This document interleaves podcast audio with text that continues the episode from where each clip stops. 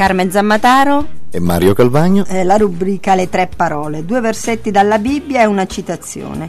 Iniziamo con il Salmo 25, 5. Guidami nella tua verità e ammaestrami, poiché tu sei il Dio della mia salvezza. Io spero in te ogni giorno. Seconda parola, Romani 5, 5.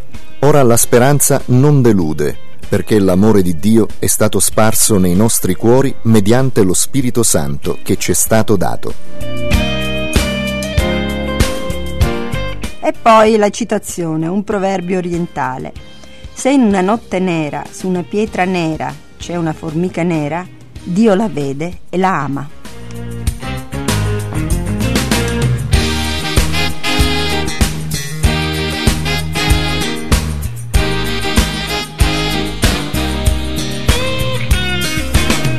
Prima parola quindi, Salmo 25.5, ripetiamola.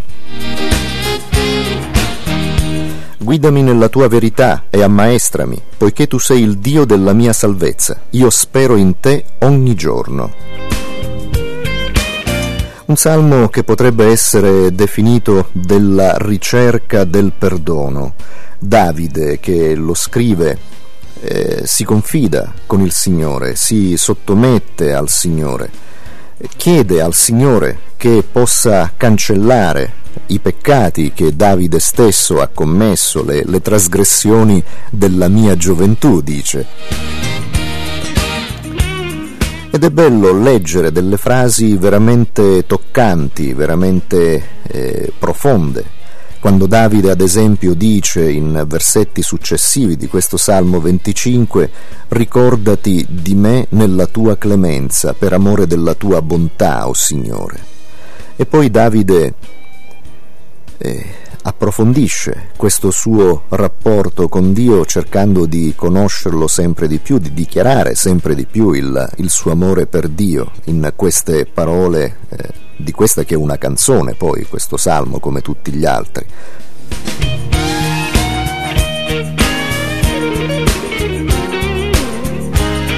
E in qualche modo Davide ripercorre quella che è la, la vita tipo di una persona, una vita fatta a volte di difficoltà, a volte di gioie, a volte di problemi, a volte di errori che sembrerebbero irreparabili, eh, a volte eh, di situazioni che angosciano. E su tutto ciò, su tutte queste situazioni, Davide vede il Signore come soluzione ai suoi problemi.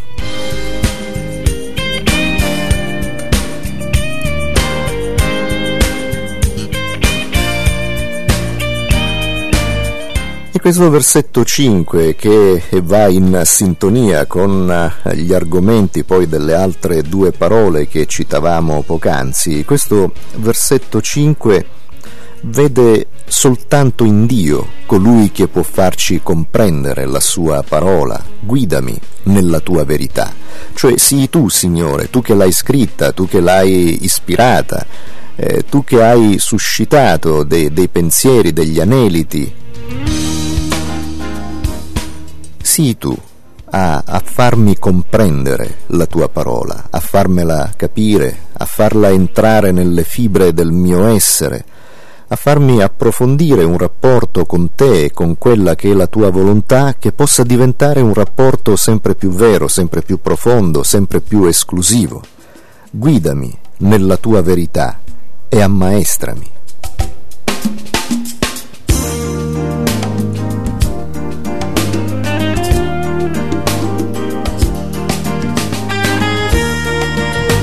E Davide continua a dire, sempre in questo versetto 5 del Salmo 25, poiché tu sei il Dio della mia salvezza, io spero in te ogni giorno. E questa salvezza viene da Dio attraverso la conoscenza, attraverso eh, un rapporto personale, un rapporto profondo e vero, dicevamo prima, un rapporto che diventi veramente lo scopo della nostra vita. Ed è Dio che ci cambia, ed è Dio che trasforma eh, i nostri pensieri, eh, il nostro modo di, di vedere le cose, il nostro modo di comportarci, il nostro modo di parlare, li trasforma attraverso la sua parola. Eh, ci sono eh, vari, varie forme di, di, proverbi che a volte vengono, vengono citati proverbi anche comuni, proverbi che vengono ricordati a volte nelle chiacchierate che si fanno tra persone, anche nella Bibbia ci sono tanti proverbi, c'è un, un libro addirittura chiamato così, il libro dei proverbi. Saggezza, insomma. Ecco, è molto facile immaginare, qualora non ci fosse, ma c'è, insomma, un proverbio eh, che, eh, che cita eh, l'idea del, del nutrimento. Eh, rispetto a, al nutrimento il nostro corpo può svilupparsi in un modo oppure in un altro e così anche la nostra mente, eh, il nostro spirito, la nostra spiritualità interiore dipende da un nutrimento eh, mentale, dal nutrimento degli occhi, dal nutrimento dello sguardo, dello sguardo mentale anche, potremmo, potremmo dire. Allora le cose di cui ci nutriamo ce le ritroviamo nella nostra vita, le cose eh, sbagliate poi anche di cui ci nutriamo, ci ritroviamo nella nostra vita con comportamenti, con modi di fare, con modi di vivere, con parole, con atteggiamenti.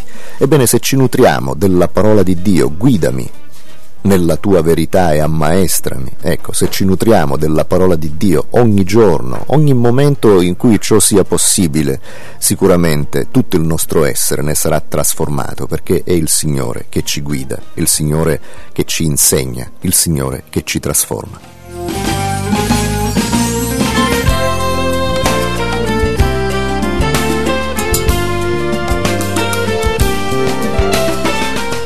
Eh sì, come dicevi Mario, il Salmo 25 è un salmo di richiesta di protezione, guida e perdono, perché in questo mm, appello di Davide di essere guidato dal Signore nella verità c'è la consapevolezza della, della sua fragilità, del suo peccato, del suo eh, modo di essere e di fare sbagliato. E quindi Davide, avendo mh, mm, fatto la meravigliosa scoperta del Signore nella sua vita, adesso desidera camminare in una direzione diversa, la direzione che Dio indica.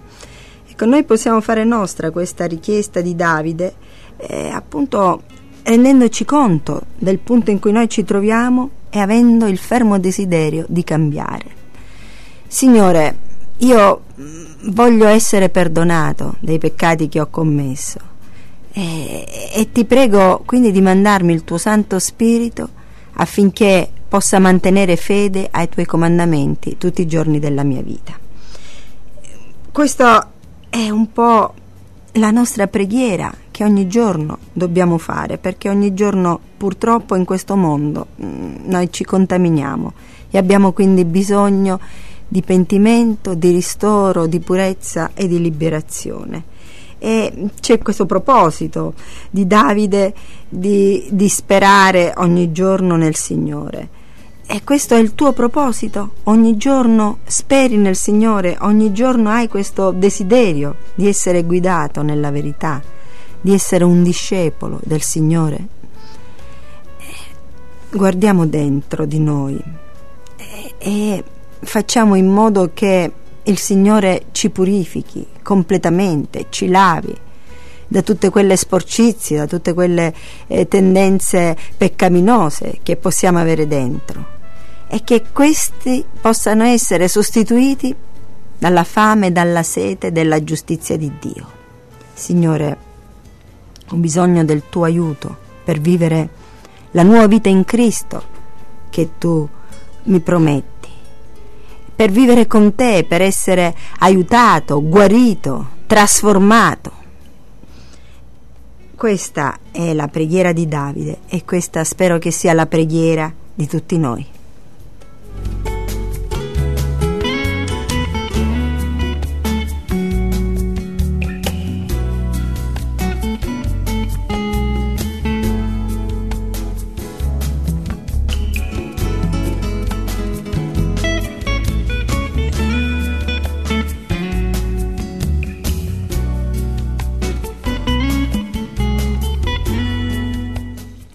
Poi passiamo alla seconda parola, Romani 5, 5, che rileggiamo.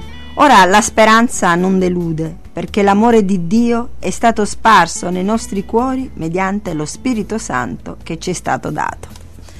Ecco, la speranza è qualcosa di straordinario, la speranza è, è, un dono del Signore, la speranza ci permette di andare avanti nella vita sapendo che non siamo da soli, ma sapendo che è il Signore che ci guida. E non deve essere intesa come il timore eh, che avvenga qualcosa di male, né come un'attesa fiduciosa che avvenga qualcosa di buono. Qui ci troviamo di fronte a una speranza che ha un carattere individuale, egoista, sia nel primo che nel secondo caso ci si sente in balia degli eventi. Invece la speranza di cui la Bibbia parla è la speranza che si fonda in Dio. Infatti quante volte noi diciamo eh, eh sì speriamo, c'è quasi un atteggiamento eh, negativo, un atteggiamento di subire delle situazioni. Invece, eh, ripeto, la speranza della Bibbia è la speranza che si fonda nel Signore. E che cosa ha la speranza in Dio di così particolare che la differenzia dalla speranza che è intesa come timore o come attesa fiduciosa? abbiamo una risposta nel Salmo 78 nei versetti 5, 6 e 7. Egli, Dio, stabilì una testimonianza in Giacobbe, istituì una legge in Israele e ordinò di farla conoscere ai loro figli, perché fossero note alla generazione futura, ai figli che sarebbero nati. Questi li avrebbero raccontati ai loro figli perché ponessero in Dio la loro speranza e non dimenticassero le opere di Dio, ma osservassero i suoi comandamenti. E ancora abbiamo altri tre versetti nel Salmo 146, versetti da 5 a 9, e 5 a 9, che ci dicono Beato colui che ha per aiuto il Dio di Giacobbe e la cui speranza è nel Signore, suo Dio, che ha fatto il cielo e la terra e il mare, tutto ciò che è in essi che mantiene la fedeltà in eterno, che rende giustizia agli oppressi, che dà il cibo agli affamati. Il Signore libera i prigionieri, il Signore ama i giusti, il Signore protegge i forestieri, sostenta l'orfano e la vedova, ma sconvolge la via degli empi. Allora la speranza in Dio trova la sua giustificazione, o per dirla meglio, il suo fondamento nel fatto che grazie alla fede siamo in grado di comprendere che Dio è il nostro creatore, che opera nella storia degli esseri umani, che rende giustizia a coloro che lo invocano. La speranza che si ripone in Dio dunque non è una illusione, un'utopia che dir si voglia, perché è fondata sull'opera di Dio, su qualcosa di concreto e non su un principio umano, anche se è lodevole e degno di rispetto. E questa speranza ci permette di affrontare anche eh, i momenti difficili. Esempi possiamo averli dal libro di Giobbe. Giobbe si lamentava sì della sua sofferenza, ma non perdeva la speranza. Quindi Giobbe camminava ugualmente con Dio anche nei momenti più difficili.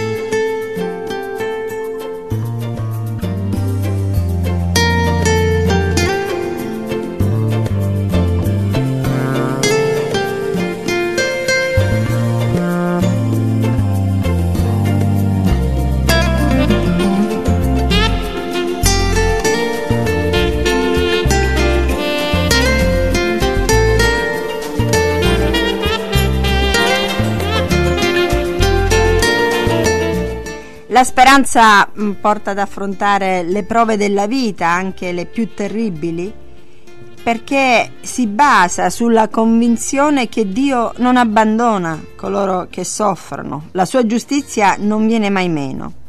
E così ancora una volta il salmista può affermare, Anima mia, trova riposo in Dio solo, perché da Lui proviene la mia speranza.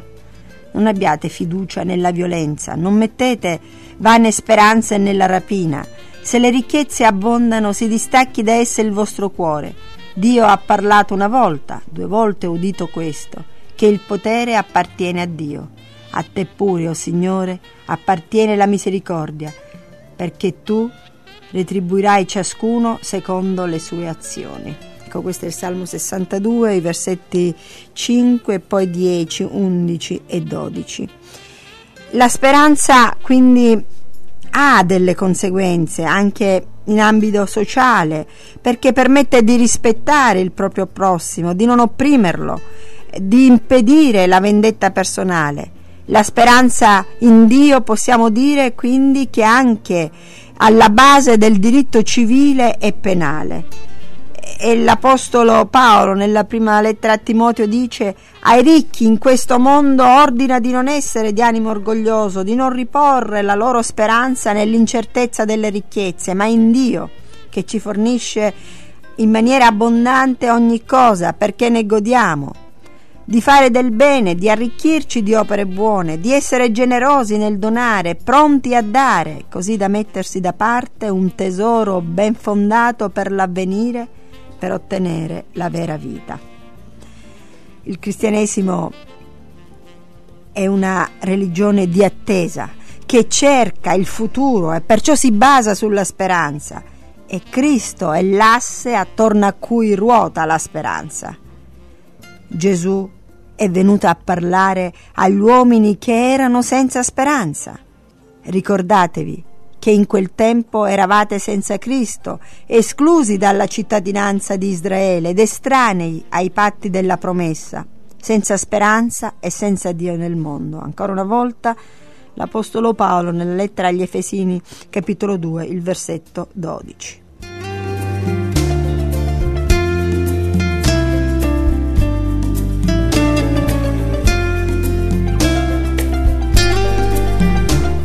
Per Paolo la persona che in qualche modo personifica proprio la speranza è Abramo.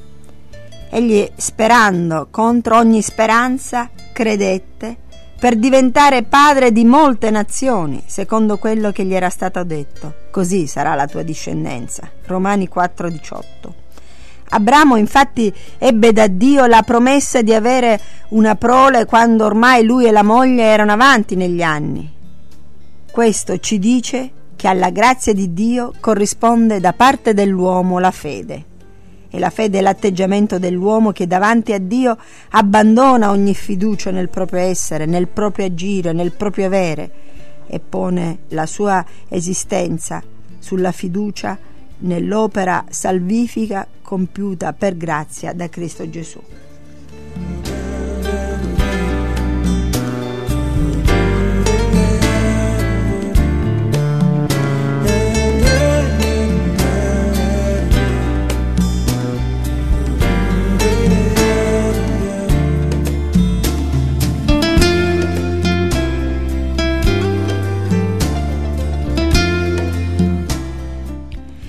Sì, dice il versetto 5 della lettera ai Romani al capitolo 5, che è la nostra seconda parola di oggi, la speranza non delude. Non può deludere una speranza che è fondata su Dio e sul suo piano di salvezza, perché Dio è onnipotente, Dio è fedele, Dio realizza sempre la sua promessa. La sua parola non torna indietro senza avere operato meraviglie. Allora non ci possiamo fondare sulle nostre opere e sulle nostre aspirazioni, ma ci vantiamo della speranza della gloria di Dio, come leggiamo sempre nel capitolo 5 dei Romani al versetto 2. E Dio veramente farà risplendere la sua gloria e comunicherà a tutti la sua santità. La suprema speranza del cristiano. Il cristiano sa che Dio non delude, perché sa che lo Spirito Santo il Signore ce lo ha dato, perché la persona rinnovata opera insieme allo Spirito Santo ed è l'effusione dello Spirito Santo nei nostri cuori che ci permette di essere trasformati in maniera certa, seppure lenta e contrastata, e ci fa diventare delle persone nuove. E leggiamo nella lettera agli Efesini al capitolo 4, il versetto 13, finché arriviamo all'unità della fede, della conoscenza del Figlio di Dio, allo stato di uomo perfetto, alla misura che conviene alla piena maturità di Cristo.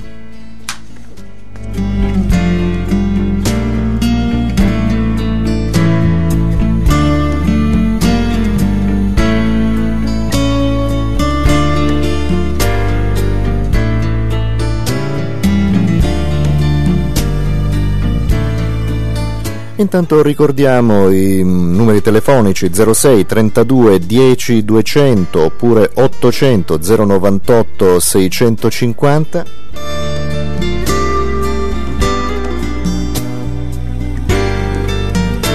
Per richiedere gratuitamente il corso biblico per corrispondenza, la Bibbia parla, 26 lezioni, 26 argomenti diversi e poi ancora anche il libro eh, tascabile Ascolta la parola. Ripeto, entrambi gratuiti 06 32 10 200 oppure 800 098 650. Ma continuiamo in questi ultimi momenti ancora con eh, le tre parole Rimane forse il tempo di ricordare e brevemente commentare la terza parola di oggi, se in una notte nera su una pietra nera c'è una formica nera, Dio la vede e la ama. E anche quando noi eh, volessimo eh, sfuggire all'amore di Dio, anche quando noi volessimo mimetizzarci forse di nostra propria volontà o ci, trovass- o ci, trovassimo in situazioni in cui apparentemente ci sentiamo soli, abbandonati e tutto appunto è nero, tutto è oscuro, il Signore ci vede, il Signore ci guida, il Signore ci ama. Se vuoi, se, vuoi, se voglio, se vogliamo, il Signore ci guida nella sua parola di verità, il Signore ci insegna la sua parola con il suo spirito e il Signore ci guida ancora a metterla in pratica, a viverla.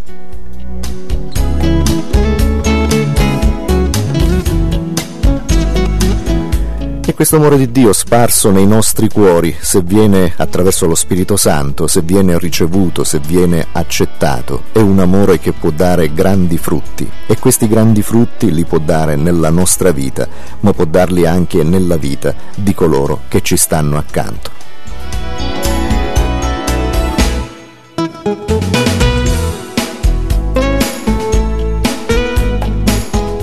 Per le tre parole è tutto. Alla prossima, risentirci.